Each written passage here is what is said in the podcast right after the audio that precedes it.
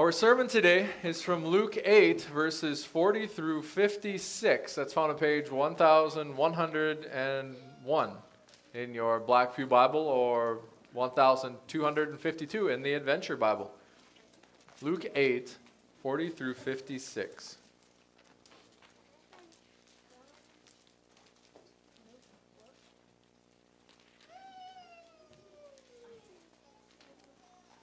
Luke 8 verses 40 through 56.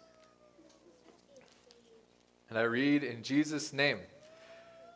Now, when Jesus returned, the crowd welcomed him, for they were all waiting for him. And there came a man named Jairus, who was a ruler of the synagogue, and falling at Jesus' feet, he implored him to come to his house. For he had an only daughter, about 12 years of age, and she was dying. As Jesus went, the people pressed around him.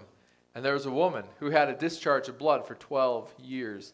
And though she had spent all her living on physicians, she could not be healed by anyone. She came up behind him and touched the fringe of his garment, and immediately her discharge of blood ceased. And Jesus said, Who was it that touched me? Then all denied it. Peter said, Master, the crowds surround you and are pressing in on you. But Jesus said, Someone touched me for I perceived that power has gone out from me. And when the woman saw that she was not hidden, she came trembling and falling down before him, declared in the presence of all the people why she had touched him and how she had been immediately healed. And he said to her, Daughter, your faith has made you well. Go in peace. While he was still speaking, someone from the ruler's house came and said, Your daughter is dead do not trouble the teacher any anymore. But Jesus, on hearing this, answered him, Do not fear, only believe, and she will be well. And when he came to the house, he allowed no one to enter with him except Peter and John and James, and the father and mother of the child. And all were weeping and mourning for her. But he said, Do not weep. She is not dead, but sleeping. And they laughed at him, knowing that she was dead. But taking her by the hand, he called, saying, Child, Arise. And her spirit returned, and she got up at once. And he directed that something should be given her to eat. And her parents were amazed, but he charged them to tell no one what had happened. Let us pray. Father, so come now to meditate on your word, we thank you for bringing us this story. Lord, that we might know how these things happened, and what, what this means for us as well, who Jesus is, what he does, and Lord, I pray that you would use this story to change us and indeed make us more like Christ. Father, we ask this in Jesus' name. Amen. You may be seated. There we go. All right. So, titled this sermon Saving Faith because that's what Jesus said to the woman with the discharge of blood. Woman, your faith has saved you. You know, and that's that's quite a that's quite a statement because what does it mean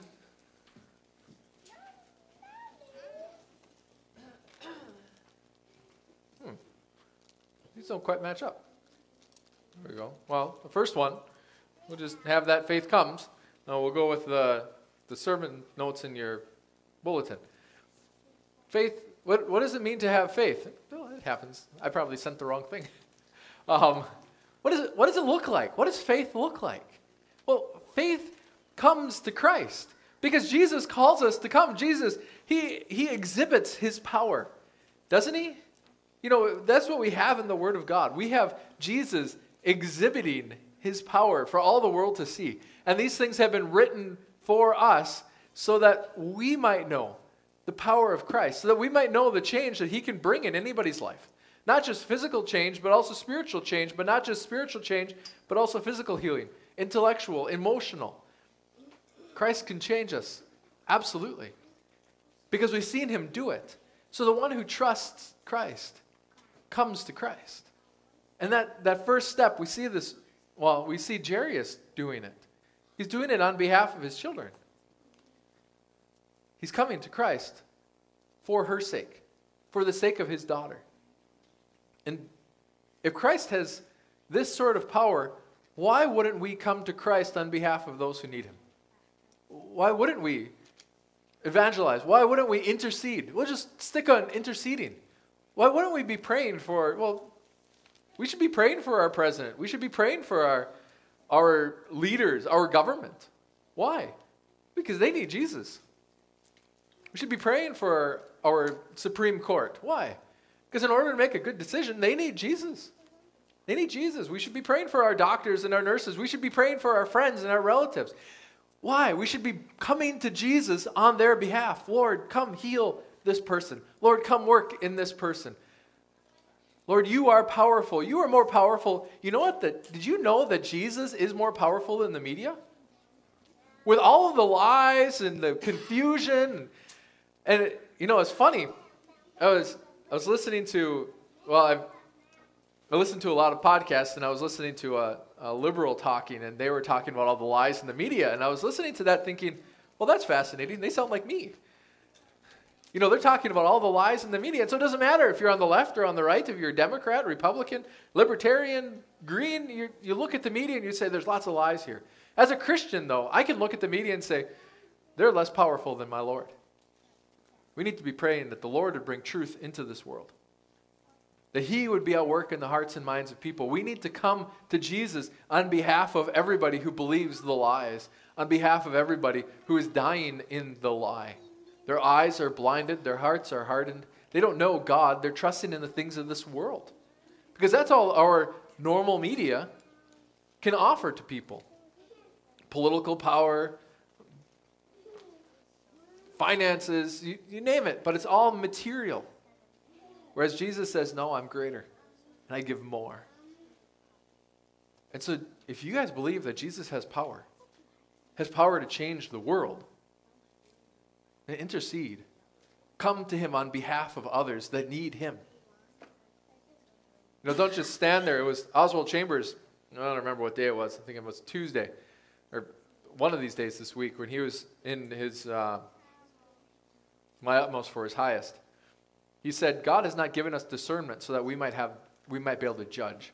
God has given us discernment so that we might intercede. You see something wrong in the world? God has given you discernment. But why did he give you that? So you can feel better about yourself and you're not an idiot like them. No. So you can pray on their behalf. Lord, these people need you. Do you see the error in their life? Do you see how they're living? Do you see how they're walking? Do you see what they're doing to each other? These people need you because it's Jesus that fixes people, not my pride, not my judgmentalism, not my condemnation. It's Jesus. They need Jesus. So if Jesus has the power to change people, we bring them to Jesus. And then we see this woman too. She believes in the power of Christ, and so she comes for herself. Because Jesus doesn't just love other people, but Jesus actually loves us. He loves us. And it's easy to say that. Like, yeah, I know that Jesus loves me. You know, we sing that. I'm not going to sing it because, uh, you know, I don't want people to have to turn off the YouTube. Well, they could fast forward that, but then you guys would have to suffer. Um, we sing that as little kids. Jesus loves me. This I know, for the Bible tells me so. Yeah, we know that. But do we really believe that? When hardships come into our lives, do we say, thank you, Jesus? You love me. Really? Yeah. Because Jesus loves you, right?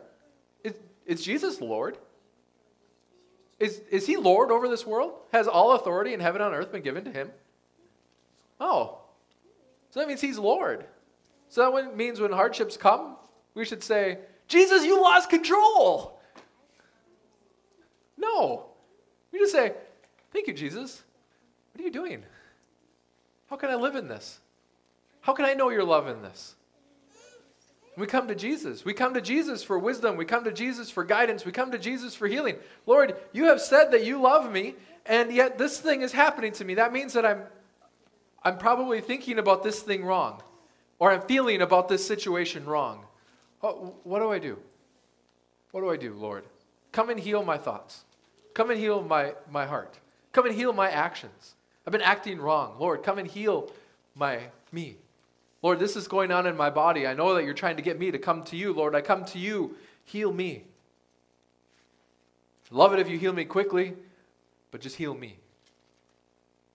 Because it's Jesus who has the power to do that. It's Jesus who has the power to change our mind. Have, husbands, have you ever tried to change your wife's mind? Jesus has the power to change a mind. Don't answer that for the sake of your marriage. Do not answer that question. Jesus has the power to change hearts. Jesus has the power to change actions. Jesus has this power. And so we come that we might be changed because, believe it or not, we're not perfect. Right? We haven't reached the fullness of sanctification. And so we need Jesus to heal us, to heal us in all aspects of our lives. Because every place where I'm not walking with the Lord, that, that could be seen, that can be seen as sin, but that could also be seen as sickness. That is a sickness that needs to be healed. Because it's it's causing destruction. What is sickness? It's some, when something foreign has in, invaded my body and is causing destruction inside of me. You know, that's what sickness is. And so then my sin has invaded my life and is causing destruction within my, in, within my life. I need to be healed of that sin. I need to be healed of those thought patterns. I need to be healed of those desires and those passions. I need to be healed of those habits, those actions of mine. So I need to come to Jesus. And I stand here as one who needs to come to Jesus. Because I need to come to Jesus very often and say, Lord, I'm thinking about it this way, but I think that's wrong. How should I be thinking about this situation? How should I be interacting with this person? How should I be praying about that? What should I be doing with this plan? Lord, I'm not thinking about these things right. I need you to fix me. I need you to heal me. I need you. So, how do we come? Well, we, we come in prayer. So, we, you know, how do we, how often do we pray alone? You know, we, we come in prayer. We come in prayer alone. We, but not only just alone, we also need the body. Because, you know, this is one of the wonderful things about being Pastor Hosanna. I've been corrected by the people of this congregation many times. Because sometimes when I'm thinking about something wrong, someone will come up to me and say, That's where Soren gets that from. When he's thinking, he goes like this sometimes. Other times he goes like that. Uh, we're trying to figure out where he gets it, and I guess he gets it from me. It looks cuter on him. Um, yeah, that's, that's just life.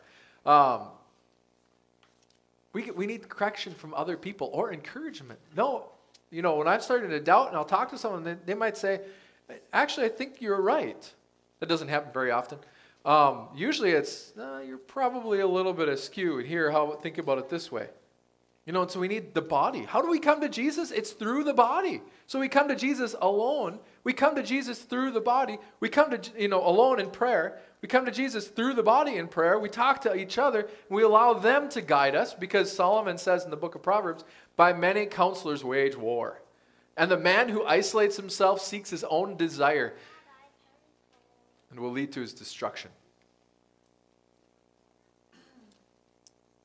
Think about that. We need the body. We need people to both encourage us and to correct us. We need the Word of God. This is why we actually need a godly body that knows the Word of God. Because if we are exist in a body, a group of people that don't know the Word of God, you just have a bunch of blind people sharing their blindness. You have a bunch of ignorance sharing their ignorances, hoping that sooner or later they might find the truth. But if you've got blind people groping around, how, what are the odds that they're going to find what they're looking for? But if you've got people whose eyes are open and who know the truth, that's who you go to. That's why you need a Bible believing church. Why? Well, because, you know, them people are they're all a bunch of hypocrites and, you know, no. Why? Because they don't know the Bible. They don't have anywhere to look. They don't have anything to stand on. They're just going to be floating out there. It's terrible. And that's why I need to know the Bible. And that's why I need you to know your Bibles because you guys are the first line of defense to heresy. Did you know that? You are. Because if Pastor Joe starts creeping off to the left or creeping off to the right because, you know, I'm a creep, no, that's not what the thing to say. God corrects me through you. Think about that. You're the first line of defense. You are the ones who hear me and listen to me and talk to me about these things, and so you're the ones that correct me. We need that. We need Bible believing people hearing from the Holy Spirit, hearing through the Word of God in prayer on our behalf. We need to be doing this stuff alone, but then we also need to be doing it in the body. We need both. How do we come? We come alone and we come through the body. We come through the congregation. We come through the gathering together of believers.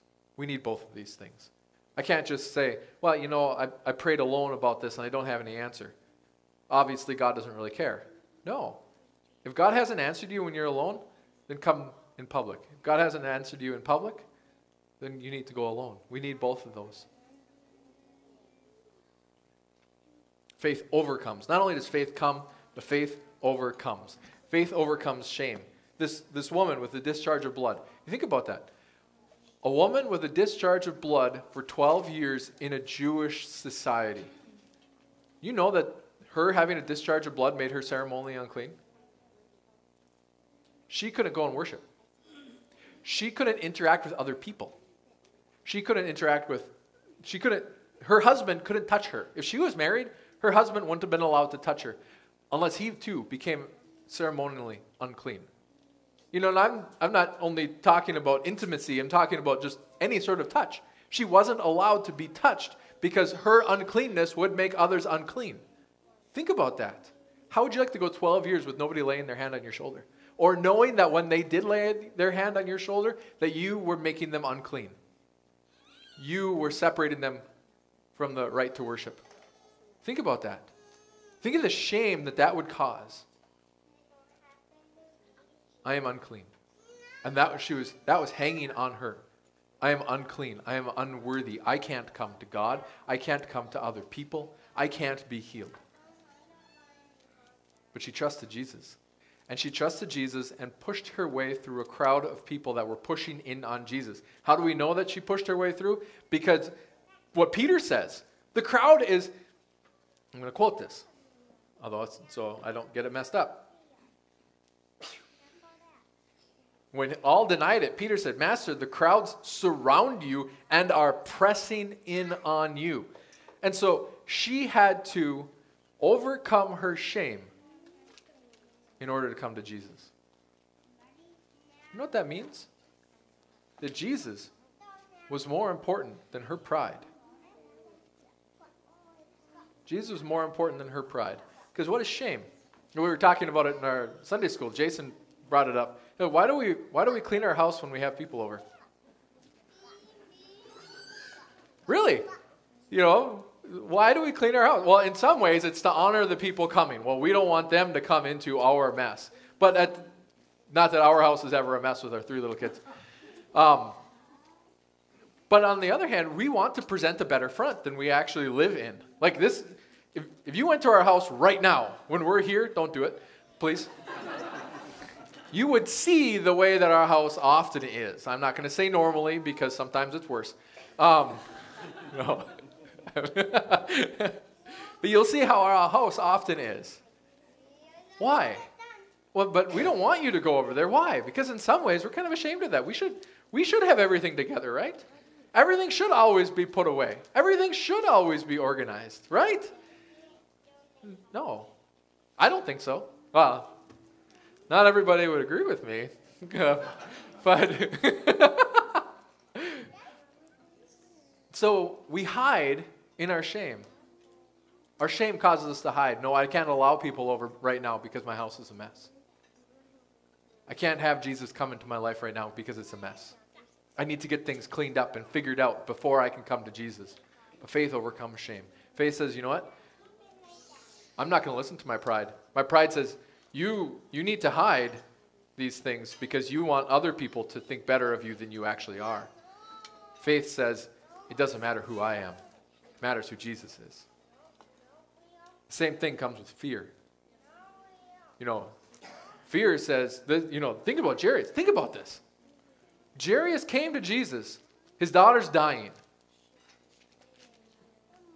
And then the other people come to him and say, the people that were, um, someone from the ruler's house came and said, Your daughter is dead.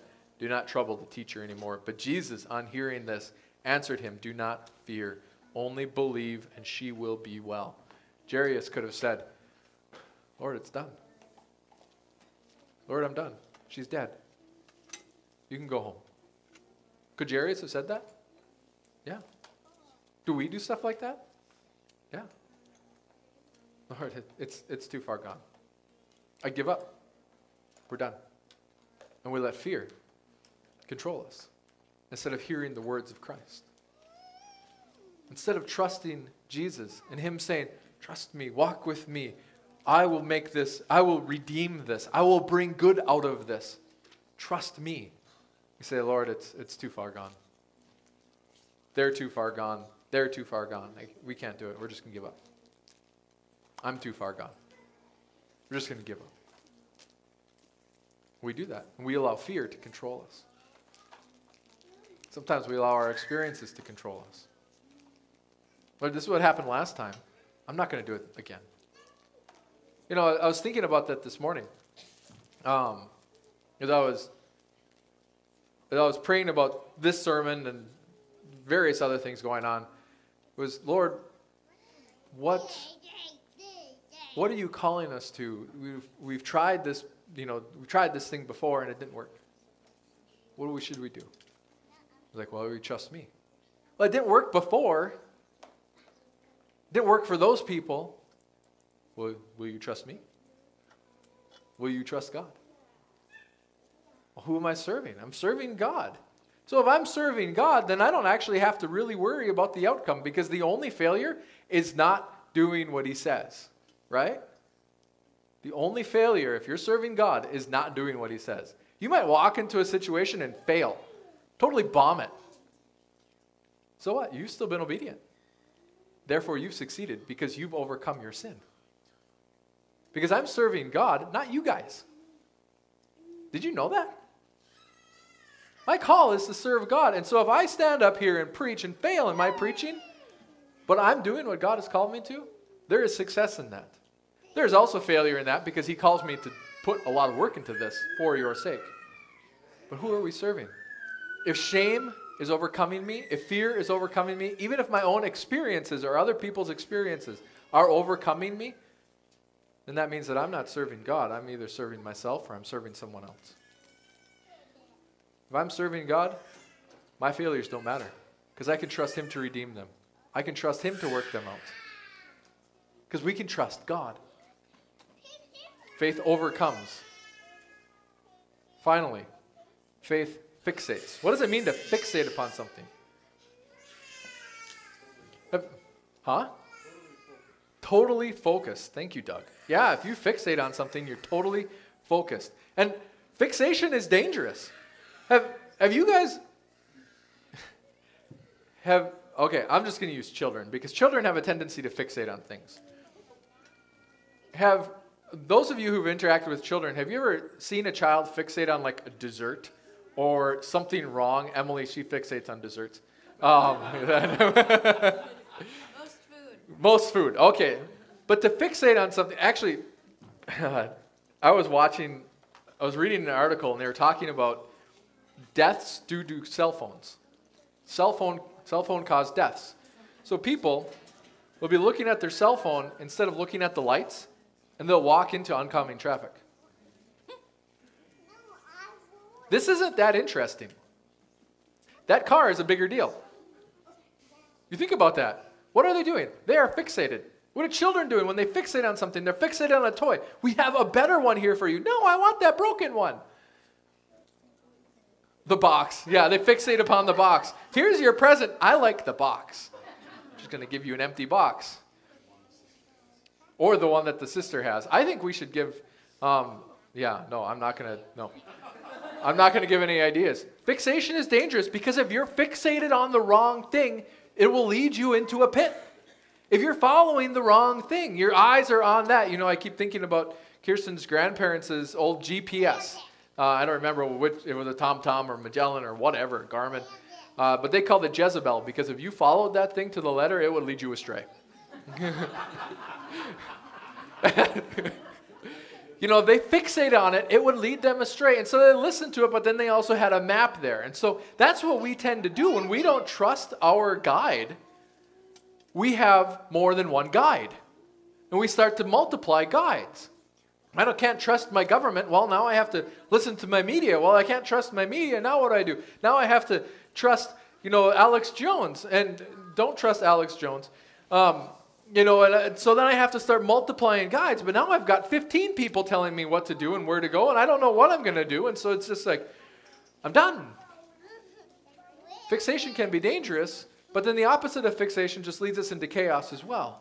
And so we have to fixate on the right thing. And if you have faith in Christ, you are called to fixate upon Jesus, not on yourself. Because faith in faith, I should have had those switched. I'm actually just going to switch those. We fixate on Jesus. Why? Because he is true. He is right. He is the truth. Jesus says, Lord, your word is truth. Jesus says, I am the truth. And so, what Jesus speaks and what he has done and what he does now is the proper representation of reality. This is Christ. And so, we are called to fixate on Jesus. And we'll hear someone say, Well, you can't trust Jesus in that. Well, you know, this stuff was written just 2,000 years ago. It was written by a bunch of people that are dead. They were trying to understand God. And Jesus says, No, I am God. I and the Father are one. No one comes to the Father but through me. And then you hear someone say, Well, there's many roads that lead to heaven. You know, like the old Japanese saying, there's many roads that lead to the top of Mount Fuji. See, the thing is, heaven's not Mount Fuji. It's a lot higher. There might be a lot of roads that lead to the top of Mount Fuji, and there might be a lot of ways to skin a cat, but there's only one way to God. That's Jesus. And so we're called to fixate on Jesus. No matter the fears, no matter the shame, no matter the thoughts, no matter all these other things, we're called to serve Him and fixate on Him. Lord, but I might go broke. So what? Fixate on Jesus. Trust Him with your finances. Lord, but I might get sick. So what? Trust Jesus. Trust Him with your health. Does that mean that you don't, you know, save up? No, God tells us to. That means that we're supposed to be wise with our money, but for the sake of Christ. That means we're supposed to be wise with our health, but for the sake of Christ. Not for our sake. Not for the sake of the people around us, even, but for the sake of Christ. That all these things, Lord, what do I say? How do I act? What do I do? Do I serve here? Do I not serve here? Who are you doing it for? Who are you serving? Do it for the sake of Christ. Fixate on Him, focus on Him. This is for His sake. You know, why do you work the job that you have? Why do you do what you do? Do it for Christ. Fixate on Him. Well, if I follow Jesus in this, though, I might not make as much money. Follow Jesus, trust Him with your money. Well, if I follow Jesus on this, and someone might say something bad about me, trust Jesus. Fixate on Jesus. Don't worry about your reputation. He'll take care of it. You know, and as we fixate on Jesus, we say, well, faith in faith. Look, look at me. Look at what I'm doing. And then we, we're tempted to start looking back on ourselves.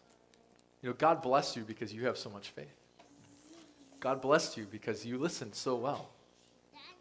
Well, if God's blessing me because I have so much faith, what am I trusting in? My faith. If God, if I have a blessing and I say, hey, you know, that's because I've done everything right. Who am I trusting? Myself. I've got faith in my faith. I've got faith in my obedience. I've got faith in my actions. I've got faith in my emotions. I've got faith in, in me. And you know what? Faith in me is, man, then I have a fool for a worshiper. If I put myself first. It was 1 Corinthians, Paul says, Paul planted, Apollos watered, but God gave the increase. And so if God didn't bless the field, will it have an increase? No. There is such a thing as non viable seed. Did you know that? Seed that's dead. If God doesn't give the increase, your seed is dead. Without His blessing, without His life, it's dead. And it brings death, it brings hopelessness and despair. So, what do we do? We fixate on Jesus. And when we're tempted to look back on ourselves and say, hey, I got this figured out, what are we called to do? God, forgive me. worshiping the wrong guy. God, forgive me. You brought increase, and I'm taking credit for it. Well, it was my weeding and my watering, and if it wasn't for me, this wouldn't have grown. God, forgive me. Because my faith is in my faith. And our faith is supposed to be in Jesus. Because we can't trust ourselves, but we can trust Jesus we can come to Him. We can say, I'm not going to listen to my fear. I'm not going to listen to my shame. I'm going to walk with Jesus, and He will fulfill. He always does. He always does. Does he always do it in our timing? no, because he knows better. Does it in his, to the glory of his name. Amen. Let us pray. Father, we thank you. We thank you that we can trust you. Lord, that we can rely on you, that we can hope in you, that we can submit to you, that we can look to you, keep our eyes on you.